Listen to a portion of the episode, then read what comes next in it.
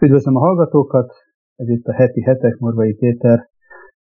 rovatvezető vagyok, és a mai témánk és mai ehhez kapcsolódó vendégeinket szeretném bemutatni. A témánk a most már több mint 50 millió megtekintés fölött járó interjú, amit Terry Herceg és felesége adott az Egyesült Államokban, és ennek a következményei hatása és a beszélgető társaim, beszélgető partnereim, Gálik Zoltán, dr. Gálik Zoltán, a Corvinus Egyetem egyetemi docense Nagy-Britannia és Európa szakértő. Üdvözlöm Gálik úr! Jó napot kívánok! És Kulifai Máté, a hetek lapszerkesztője. Én először is uh, onnan közelítem meg ezt a témát, hogy biztos vannak olyan hallgatóink, akik csak azt látták, ez a téma, meg ez az interjú bejárta a világsajtót, és rengetegen hivatkoztak rá, kommentálták és, és értelmezték, de talán azt, azt odáig nem jutottak el, vagy nem mentek utána, hogy mi is, miért is került sor erre az interjúra, de mik voltak azok a legfontosabb megállapítások, vagy akár vitapontok, amelyek elhangoztak benne, tehát hogy egy kicsit ebben segítenének Dálik úr, illetve Máté ezt megvilágítani, hogy, hogy miért, miért is fontos, miért is érdemes és fontos nekünk is beszélni. Akkor kezdem talán én. Ugye ez az interjú, ez nagyon sokan mondják, hogy egy korszakos értékű interjú volt, hiszen a királyi családot, a királyi házat, vagy akár mondhatjuk azt, hogy ugye fogalmaznak is ezt az egész intézményt, ami működteti a brit monarchiát, ez nagyon súlyos kritikák alá vette, hiszen ugye a ifjabb trónörökös, ugye, aki második a sorban, illetve hát, hogyha az apkáját is nézzük, aki már meglehetősen idős, és sokan azt mondják, hogy lehet, hogy nem is fog eljutni most trónhoz, tehát mégiscsak második lenne a sorban. Ő gyakorlatilag eh, tavaly úgy döntött feleségével együtt, hogy eh, kilép a királyi családnak ebből a eh, mindennapjaiból, és Kanadába, majd az Amerikai Egyesült Államokba mentek, és hát visszaszóltak ebben az interjúban, nagyon sok kritikával illették, nem csak a brit bulvár sajtót, aki egyébként ugye édesanyjának a halálához is hozzájárult, hanem a fejelségét és az elmúlt éveket, amikor a sem védte meg őket attól a rengeteg kritikától, amit kaptak, illetve hát még súlyosabb vádak elhangoztak, ugye egyenesen rasszizmussal vádolma meg egyes tagjait ennek a az intézménynek, bár óvatosan elkerülve azt, hogy a irányító környezetét megnevezzék. És hát ugye ez nagyon sok kérdést fölvet, ami hát a mai monarchia, a mai Egyesült Királyság alkotmányos rendszerének a jövője szempontjából is fontos lehet. Csak annyival egészíteném ki ezt a, a, a, az egészet, hogy, hogy a, a Meghan Markle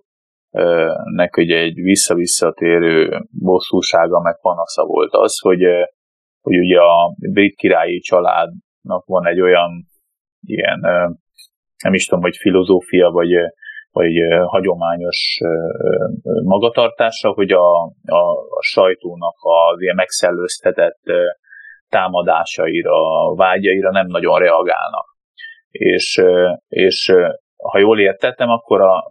ennek volt egy ilyen szándéka, meg eh, kezdeményezése, hogy ő többször reagált volna, vagy védekezett volna, és így, hogy ők eh, átköltöztek ugye a tengeren túlra,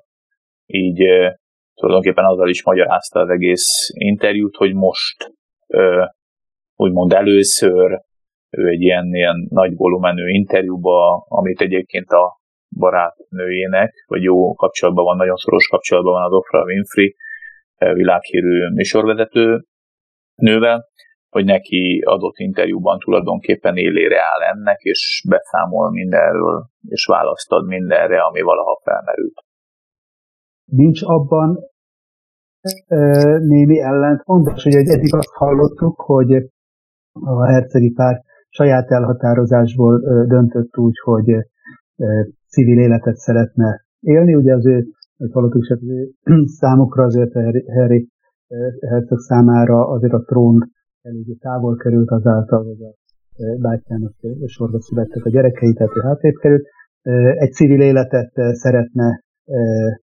érthetően élni, háttérbe szeretne vonulni a közszereplésektől, királyi család tagja kíván, de hangsúlyozva, királyi család tagja így kívánnak maradni, és akkor ez úgy, úgy tűnt, hogy, hogy akkor ez úgy nyugvópontra is jutott. De most azért meg is a látszat ez, hogy, hogy ők tettek egy olyan lépést, ami, ami hát semmiképpen nem viszi őket közelebb vissza esetleg a királyi családhoz, ha egyáltalán ez volt a céljuk, de ahhoz sem, hogy megőrizzék az ő privát kívánt vagy elképzelt életüket. Tehát akkor most ez hogyan is? Hát azt hiszem, hogy is, ugye itt ellenmondást én nem látok, ugye ők egyértelműen elszabadultak, vagy kiszabadultak, megpróbáltak kiszabadulni azok közül a kötöttségek közül, amiket a királyi házval kapcsolatos mindennapok, illetve hát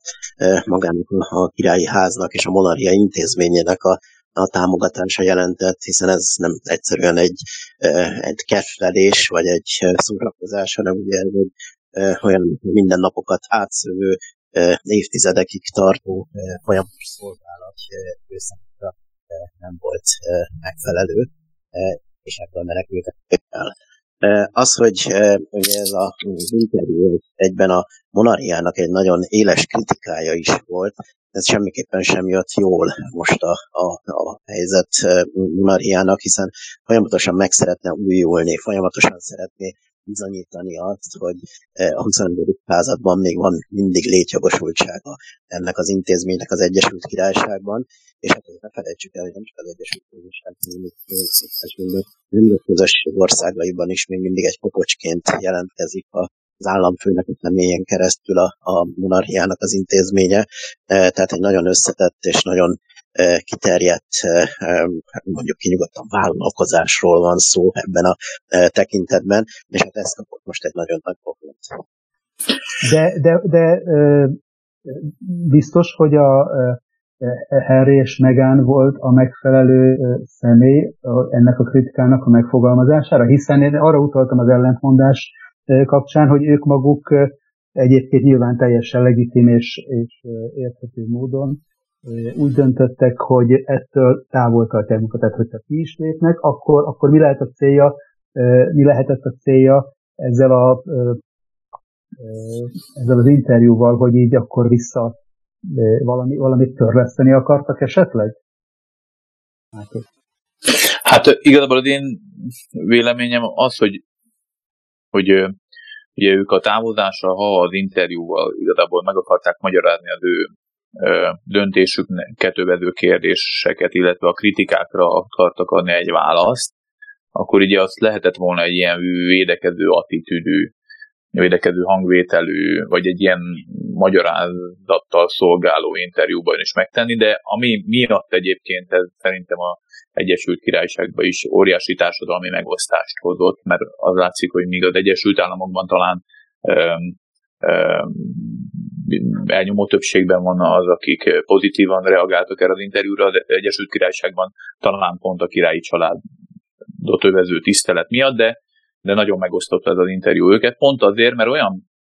ö, harsány és, ö, és általános vádak lettek megfogalmazva, és egyébként nagyon durva vádak, ami, ami kifejezetten offenzív. Tehát ugye a királyi családon belül van egy olyan, egyébként mondjuk ezt is kritizálni lehet, olyan probléma megoldási módszer, hogy mindent saját körön belül privát módon kezelnek, rás például az András hercegnek a, a botrányát, azt is nagyon nehéz volt egyébként házon belül, családon belül tartani, de, de tulajdonképpen elsődlegesen ők nem szerették kiteregetni a, a belső konfliktusokat a sajtónak. Tehát ha valaki ezt a tradíciót úgy megtöri, hogy nem is csak elbeszélő módban elmondja, hogy ő, ő mit miért csinált, és hogy hogyan érezte magát, hanem konkrétan olyan vádak megfogalmazódtak, hogy a születendő gyermekük az Árcsinak a, a, a bőrszíne miatt esetlegesen őt meg akarták osztani, vagy el dilemmába került az ő titulusától való megfosztás. Ráadásul úgy ezt a Pierce Morgan, az egyik legnépszerűbb brit műsorvezető fogalmazta meg, hogy a titulusokról való döntés egyrészt évszázados hagyományra vezethető vissza, tehát nem csak úgy dobálódnak vele, hogy vagy megkapja valaki, vagy nem. Másrészt meg a királynőnek a saját hatásköre. Tehát amikor azt mondja meg hogy felmerült annak a lehetősége, hogy a bőrszíne miatt, nem csak az, hogy egyáltalán lamentáltak, hogy milyen bőrszínű lesz a gyermekük, hanem, hanem hogy a titulust is érinteni a bőrszíne, azzal tulajdonképpen rasszizmusra vádolták meg magát a, a, a királynőt, ezt mondja a Piers Morgan. Ezek olyan harsányvádak, ami nem egy, szerintem nem egy védekező, vagy megmagyarázó, vagy a döntésüket megvizsgáló interjúra ad okot, hanem ez kifejezetten a monarchiát, meg a királyi családot közvetlenül rendkívül élesen támadó jellegű interjúvá vált ezekkel a vádakkal. Ráadásul Ráadásul azt is megfogalmazták kritikaként, így a rasszizmussal kapcsolatban, mint a legélesebb vádpont, hogy miért nem mondanak, miért nem személyesítik meg a vád elhangzását, ami nyilván mondhatnánk, hogy a tisztelet jele, hogy az ártatlanság vélelme, és nem akartak senkit nehézségbe sodorni, de ezzel tulajdonképpen nem más tettek, mint az egész királyi családot potenciálisan rasszistának minősítették, mert most mindenki azon gondolkodik, hogy vajon ki és mennyire gonosz módon kezdett el csevegni a, a születendő gyermeknek a bőrszínéről. Tehát ezek, ezek olyan húzások, ami, a, a, amit nagy, ami nagyon manipulatívnak tűnik, és, és, és alattomosnak sokak szerint, és én, én hajlandó vagyok osztani ezt a véleményt. Ha azt megnézzük, hogy milyen érdeklődés, milyen folyamatos érdeklődés van a brit királyi család iránt ugye a, az egyik ilyen streaming csatorna most már negyedik évadot készített el a királynő és a királynő kapcsán az egész családnak a utóbbi évtizedes történetéről sajtó folyamatosan érdeklődéssel kíséri az eseményeket. Így a 21. századnak a, a harmadik évtizedében reális az, hogy egy ilyen, egy ilyen intézmény ekkora vonzerőt jelent? Mi, mi lehet e mögött? Egyrészt a britek számára, meg, meg, meg a világ számára. Ez egy folyamatos szappanopera, vagy egy, vagy egy e, e, valódi politikai társadalmi hatásokkal bíró intézmény? Én azt hiszem, hogy mindegyik egyszerre, hiszen azért ne felejtsük el, hogy többfajta monarchia és több monarchia van Európán belül is, de ekkora befolyásolási képességgel és ennyire az állami szervezettel, vagy mondjuk azt az alkotmányos rendszerrel összefonódott intézmény nincs. Bár igaz, hogy a befolyása az utóbbi évszázadokban ugye rendkívül lecsökkent, még akkor is, hogyha tudjuk, hogy a 1600-as évek óta ugye a parlament az, ahol az Egyesült Királyságban a parlamenti befolyása az, amelyik igazán az országnak az idei kultúrú, de mégis ott maradt a monarchia valahogy az egésznek az összekötőjeként, és egyszer mind ugye túlmutatva azokon az intézményi napi dolgokon, politikai dolgokon, amivel lehet itatkozni, hogy találkoznak, hozzászól-e a királynő, fontos-e a véleménye, de azért arról nem szabad megfeledkezni, hogy egy nagyon fontos szerepe van a brit nemzeti identitásnak kialakításában és a megtartásában. Pont annak a nemzeti identitásnak, ami ugye az utóbbi időben a Brexit-tel e, vagy akár a, a e, gazdasági válsággal, e, az Egyesült Királyságnak a hatalmi területének a visszaszorulásával alapvető változásokon megy keresztül. Na most ebből a szempontból ugye nagyon kényes és nagyon rossz az, hogyha ez a nemzeti identitás képzés erő, ez ilyen veszteségeket szenvedhet hiszen ugye tudjuk, hogy az Egyesült Királyság most Skócia, Wales, Észak-Írország irányába is egyre gyengébb kapcsokat tud csak fenntartani. Nagyon több ország rész, rész irányába ugye felmerült az, hogy esetleg függetlenségi népszavazások lesznek, máshogy gondolkodnak az emberek, mint korábban, lazulnak a kötődőkek, és bizony hát a monarchiának ebben pontosan az lenne a szerepe, hogy az összetartó erőt, a a, a és mondom, előremutató és modern jegyeket most biztos, hogy nagyon sokan úgy gondolnak, hogy nem tudni megtartani. amikor egyébként a monarchia szükséges vagy lehetséges reformjáról beszélünk, akkor, akkor mire gondoljunk? Nyilván ugye a legradikálisabb igény magának az intézménynek az eltörlése, de ezt talán kevesen támogatnák. Viszont ugye valamilyen fajta reformra sokan gondolják, hogy szükség lehet ez, ez formalitásokban. Ugye, ahogy ön is említette, Gálik úr, hogy, hogy a politikai befolyása az már régóta formális, tehát a miniszterelnök kinevezése, meghallgatása, e, miniszterelnökkel a király uralkodó elbeszélget, de hát igazából az egy parlamentári demokráciára nem, nem irányítja, és nem is szól bele ezekbe. Tehát akkor, akkor ha ez már ilyen, ilyen visszafogottan működik, akkor, akkor, akkor mivel lehetne még, még visszafogni? Ugye fölmerült, talán volt az interjúban is erről szó, hogy hát hogy lehet a 21. század elvárni azt, hogy egy, civil személy, mint amilyen a Meghan Markle, ahányszor találkozik a királynővel, annyiszor hát hajbókolnia kelljen előtte, hogy ez valami fajta régmúlt kornak a szokása. Tehát ilyesmire gondoljunk inkább, vagy, vagy valami tartalmi változtatásra. Ez egy nagyon érdekes dolog volt ugye itt az elmúlt mondjuk azt évszázadban, ahogy az Egyesült Királyságnak a hatalma az fokozatosan szorult vissza, mindig megpróbált valamilyen reformot megvalósítani, volt az mondjuk a 1930-as években a Westminsteri statutummal átalakítja a birodalmi szerkezetet, aztán az 50-es évek elején, amikor második Erzsébet hatalomra jut, akkor megint csak a nemzetközösség irányába indul meg ez a reform folyamat, ugye, hogyha új uralkodó lesz, akkor eldöntheti több ország, hogy akar egyáltalán ebben a nemzetközösségi kapcsolatban intézményesen benn maradni majd, lásd Ausztrália, Új-Zéland, de ugye a, a 2000-es években is ez folyamatos volt, ez a, ez a reformigény, például ugye most az utódok katolikusokat is feleségül vehetnek a királynőnek a beleegyezése nélkül, vagy ugye hölgyes is az utódlási folyamatba előre kerülhetnek az urakkal szemben, szemben, tehát van egy csomó ilyen apróság, amiben megújulnak, de hát folyamatosan mutatni kellene ugye a nyitottságot, a, a, azokat a megújulási képességeket, amik az emberek számára elfogadhatóvá és, és legitimé teszik az egész intézményrendszer. Ha ilyen botrányok jönnek, ugye ez mind-mind gyengíti ezt a, az egész intézményt, és ez nagyon gyorsan oda vezethet, hogy felerősödnek azok a hangok, amik a köztársaságnak a, a megvalósítását szeretnék majd a,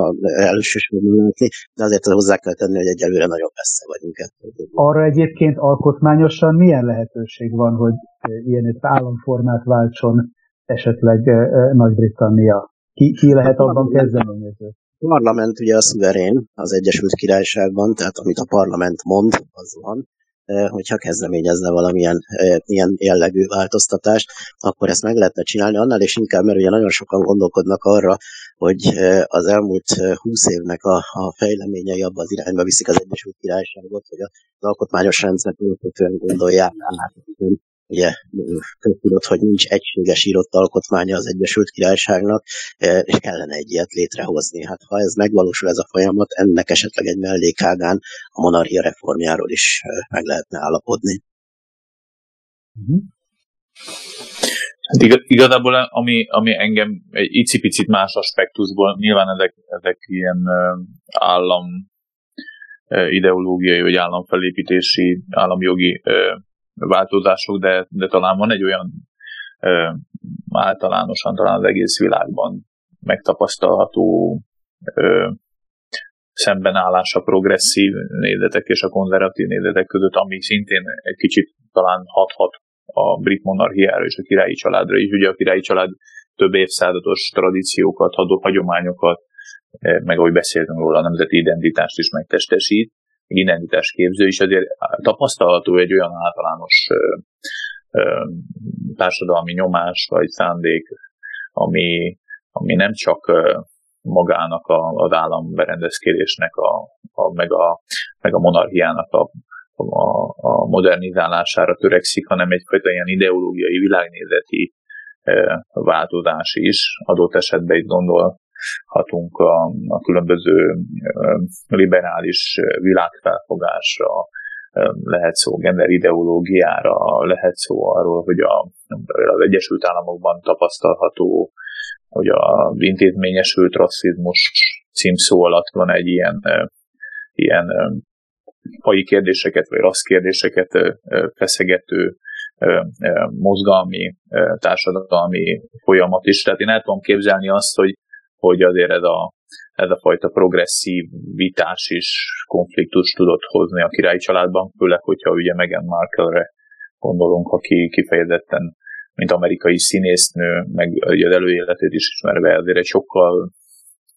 ilyen liberálisabb, és, és most ugye magukat úgy mondják, hogy haladó vagy progresszív álláspontot képviselt, és ahhoz képest egy éles szembeállás, az a szabályokhoz ragaszkodás, hagyományok tisztelete, korlátok betartása, és ez az egy erős identitás. Ugye most azért tapasztalni egy ilyen identitásbeli válságot is minden téren, nemzeti identitás, etnikai, nemi identitás kérdésében is van egy ilyen, ilyen identitásvesztés, vagy, vagy válság, vagy, vagy új útkeresés, és talán ez is begyűrűzhetett ebbe az egész konfliktusba, mint nézett különbség. És egy nagyon apró dolgot mondok, ott szóba került ezen a drámai interjún az is, hogy a, és a Katalin hercegnők összevesztek azon, hogy most a tradíció előírja-e, hogy a koszorús lányoknak kell-e harisnyát hordania, vagy sem, és, és pityergésig zajló vita volt. Nyilván ez itt a nüansz ahhoz képest, amiről most beszélgetünk, csak érdekes, hogy egy ilyen, ilyen korlátokat átlépő tradíciókat felülíró szándék ütközött egy, egy tisztelettel. Fölmerült az interjúban az is, hogy Megan elmondta, hogy olyan, olyan megrázkodtatások értékőt, ami miatt már terhessen azon gondolkozott, hogy, hogy esetleg öngyilkos legyen. Egy ilyen drámai bejelentésnek kell mit lehet kezdeni? Most ha, most, ha ön lenne esetleg Ánikor a, a, a, a háznak a kiárosan lehet egyáltalán bármit kezdeni egy ilyen állítással? Tudjuk a hétköznapi viszonyokban is, tehát ha valaki ilyennel fenyegető, akkor igazából azzal nem lehet mit kezdeni. Védetlen egy ilyen állítással szembe bárki is.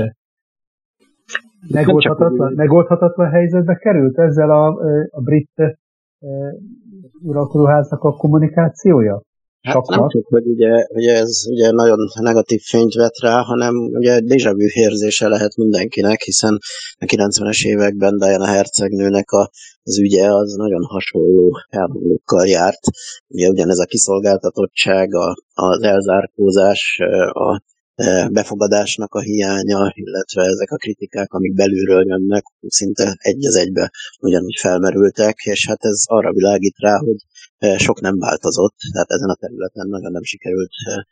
semmilyen nagy átlépést elérni a, a kormány, kormánynak, a, a brit uralkodóháznak. Hát igen, itt azt kellene bizonyítani, hogy, hogy ezekre a kritikákra is hallgatnak, és hogy meg lesznek a megfelelő belső szabályozók erre, de hát látjuk, hogy ez mennyire önszabályozó ez a rendszer, úgyhogy ha ezt maguk nem csinálják meg, ugye akkor és nem te fektetnek ebbe energiákat, akkor ezt kívülről nagyon nehéz lenne befolyásolni. Biztosak lehetünk abban, hogy e, miatt a helyzet miatt egyedül vagy elsősorban az uralkodóháza felelős, azért Meghan Markle sem egy múlt nélküli hölgy, tehát az ő, az ő érzelmi állapotában szerepet játszhatott adott esetben más is. Ezt hogy látod, Náti? Hát igazából nyilván én nem, nem tisztem senkinek az érzéseit meg, megítélni, és, és ugye erről véleményt mondani, és nagyon érzékeny azért annál drámai, meg bensőségesen magán válság, mint hogy valaki öt hónapos terhesként gondolkozzon ilyen, vagy, vagy, vagy ilyen öngyilkossági gondolatok előforduljanak benne, az, az tényleg egy olyan drámai dolog, ami, amit komolyan kell venni. Itt, itt jelen esetben én nekem az a problémám ezzel ennek az egésznek a felvetésével, hogyha ez ténylegesen óriási válság volt, és ezt hozza föl egyébként a most először exkluzív interjút adó édesapa is, akivel már két éve nem találkoznak a megenék, és, és nem is látta az unokákat, és, és hiába lép, élnek egymás mellett 70 mérföldre Amerikában azóta sem volt találkozó. Ezt hozta föl ő példaként, hogy ő, ő nekik az ajtajuk folyamatosan nyitva állt volna, ha bármikor segítséget kért volna megön, akkor ő szívesen adott volna, illetve ezt is megfogalmazta, hogy nyilván ilyenkor az elsődleges támaszt az nem a, az ember anyósa jelenti, vagy a, vagy a királyi család személyzete, vagy a nem tudom kicsoda, hanem az embernek a férje. Főleg úgy egyébként, hogy a, a Harry Hercegnek azért ezzel kapcsolatban is nagyon nagy múltja van. A, azért ő egy rendkívül komoly, jószolgálati nagykövetévé vált a mentális problémáknak, kihívásoknak, és, és nagyon sokat tettek Vilmossal együtt azért, hogy ezekről beszéljenek az Egyesült Királyságban. Tehát azért nem egy nem egy teljesen egyedül levő, teljesen szeparált és, és karanténba zárt ennek kellett ezzel a dologgal megküzdenie, hanem, hanem lett volna egy olyan védőháló, és ma az egész interjúban, ha elhelyezem ezt a, ezt a mondatát, akkor én, én, én nekem nagyon-nagyon erőteljesen manipulációként hat hogy egy ilyen dolgot mond, és kifejezetten a királyi családra terheli ennek a teljes felelősségét, ugyanúgy, hogy ő azt mondja, hogy ő ott a palotában ő kért segítséget, és nem kapott. Megint nem tudjuk, hogy kitől nem kapott segítséget, itt megint mindenkire lehet gyanakodni, főleg úgy, hogyha az ember ennyire intim dologgal kér segítséget, akkor valószínűleg a közvetlen szeretei azok, tehát a leg, legszűkebb családi kör az, ahol ez el lett mondva. Kérdés, hogy ki az, aki e, egy öt hónapos terhest, aki öngyilkossági gondolatokra küzdött, elhajtott. Mert ez, ez, ez abszurdnak tűnik, de ha létező probléma, tényleg én nem akarom felülírni azt, ami 90-es évek óta már kiderült, hogy problémája a királyi családnak, tehát tényleg valószínűleg erre lenne szükség, hogy ennél sokkal befogadóbb és, és nyitottabb és, és gondoskodóbb légkör legyen, de én szerintem onnantól kezdve, hogy a 90-es évek óta, eh, ahogy nőttek fel a Vilmos és a Harry, ők ezt eh, kiemelt egy célkütőzésként tekintették, hogy a mentális betegségekkel küzdőket és ezt az egész ügyet felemeljék. Én nagyon nehezen tartom elképzelhetőnek, hogy, hogy megön adott esetben mondjuk a Katalintól, vagy a Vilmostól, vagy bárkitől ne kapott volna segítséget. Én nekem ez egy így, hogy nincs megnevezve, és a királyi családra van tolva, és nem csak önmagáról beszél, hanem egy vádat is megfogalmaz. Én, én nekem ez, ez, ha ezt beigazolódok, ez nagyon alatomos dolognak tartanám, de mondom, nem voltam a megen helyben, nem tudom, hogy mit érezzett, és mikor is kihagyta cserbe. Nem, Még egy dolog, hogy hozzá, hogy ugye ami fontos, aki esetleg nem látta az interjút, többször elhangzott, hogy magával a királyi családdal kapcsolatban sokkal óvatosabban fogalmazott többször, a, uh-huh. és ugye mind a ketten azt mondták, hogy ez a cég, a firm, ugye, aki működteti a monarchiát, uh-huh. főleg velük voltak konfliktusok, és ezek a konfliktusok, ezek, uh-huh. ezek ott jelentettek. Ugye tudni kell, hogy a királyi családnak a működtetését, kezdve a bevételeknek, a kiadásoknak a kezelése, a, a örökség, ugye a, a, a kastélyoknak a fenntartása, vagy akár a, a különböző államügyeknek az intézése, erre egy hatalmas nagy apparátus van, akiknek nagyon szigorú szabályok szerint kell működnie, és ugye többször elhangzott az interjúban, hogy ez ami a kritikáknak a fő célja. Lehet azt mondani azért, hogy maga az egész helyzet arra is utal, hogy, hogy a közel 20 évvel ezelőtti tragédia Diana Ercegnőnek a sorsát, halálát a mai napig nem dolgozta fel a, a család?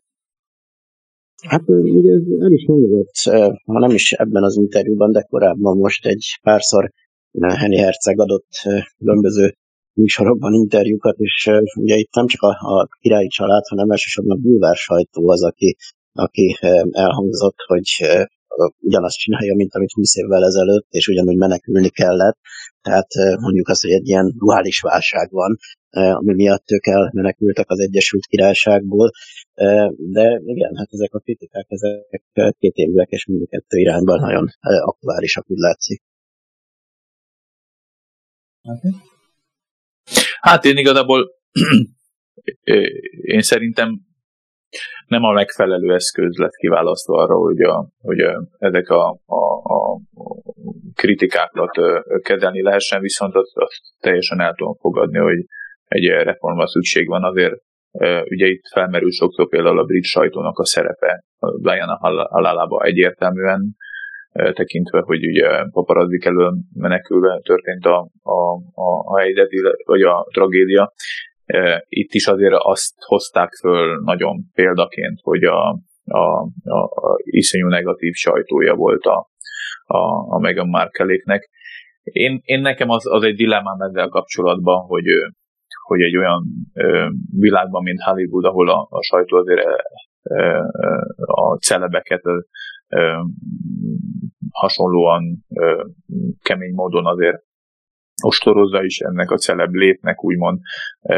be már elvileg valamennyire, de beleedződött a Meghan Markle. Az más kérdés, hogy azért azt nem tudnám egyáltalán cáfolni, és azt, azt alá tudnám húzni azt a, azokat a vádakat, hogy uh, talán a brit sajtónál keményebb és kegyetlenebb sajtó, mint olyan, ha vegzálásról vagy a magánszféra megsértéséről van szó, talán nincs az egész világon. Lehet ebben a mostani helyzetben valami fajta párhuzamot találni, ugye azzal a 20. századi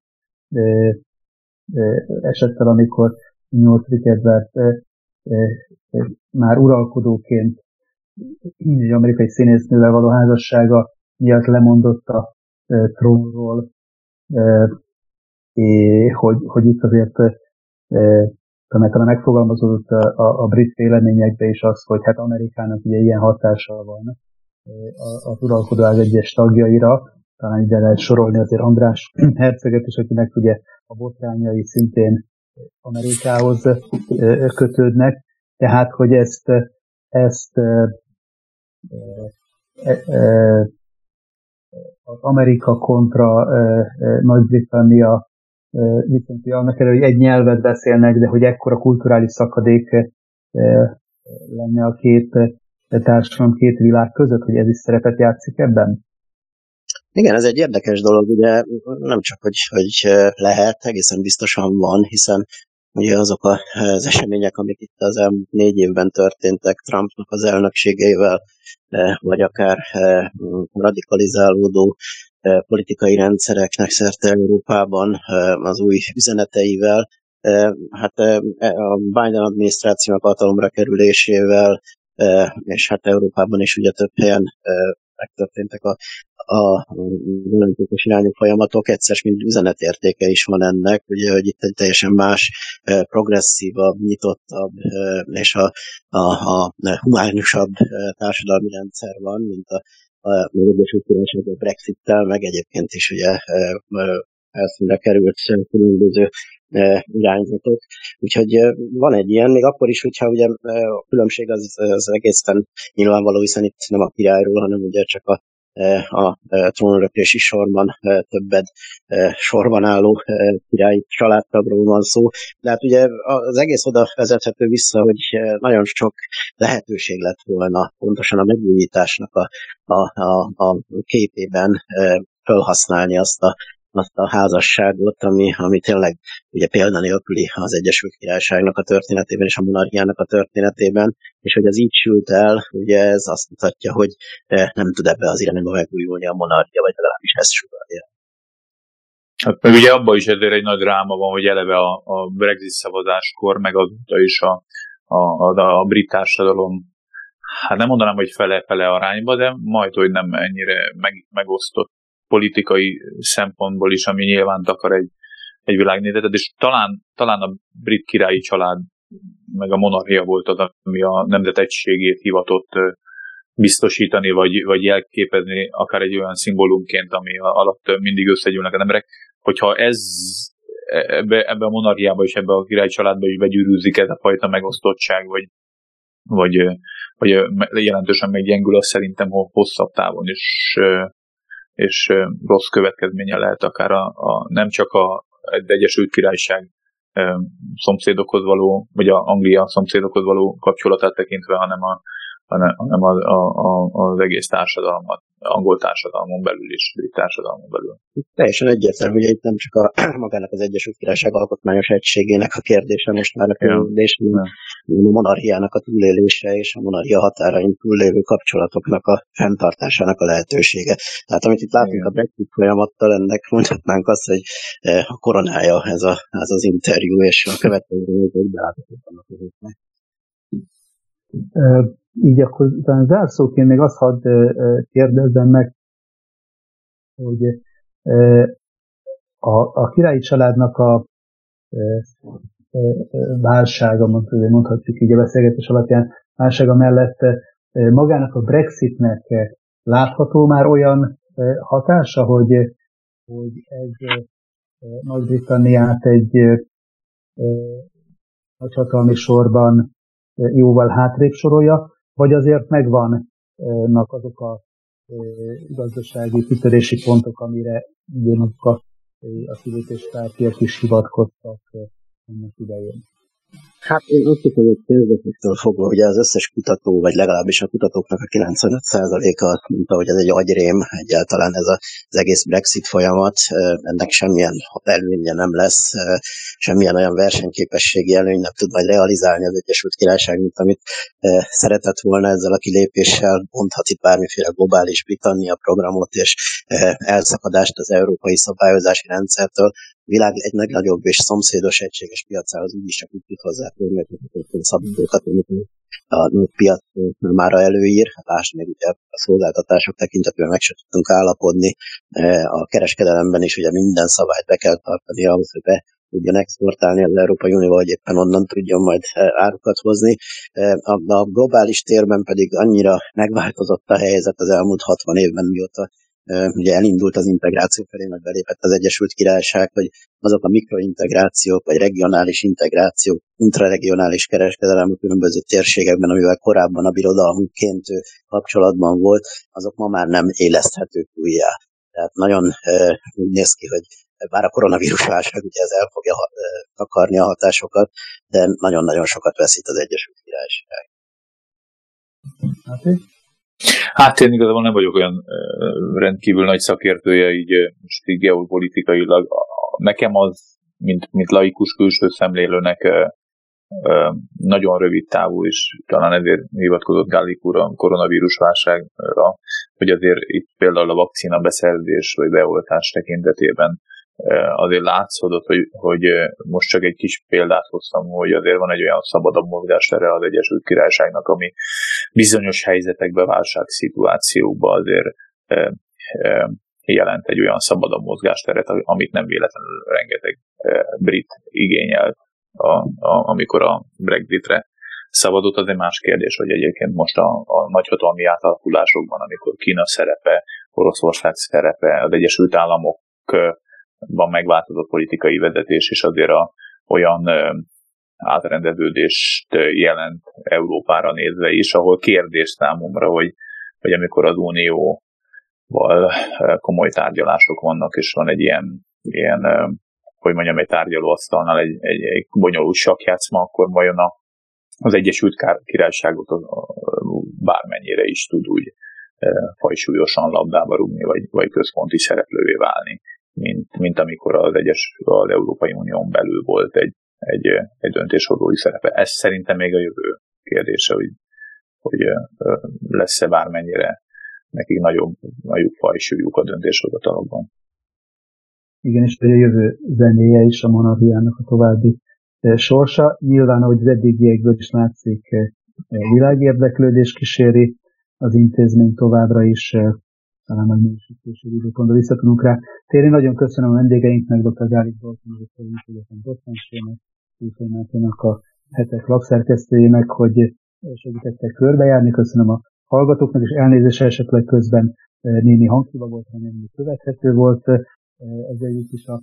beszélgetésünket, és egészséget kívánok mindenkinek jövő héten új témával folytatjuk a heti hetekben, és alapban is témákkal jelentkezünk majd. Köszönöm.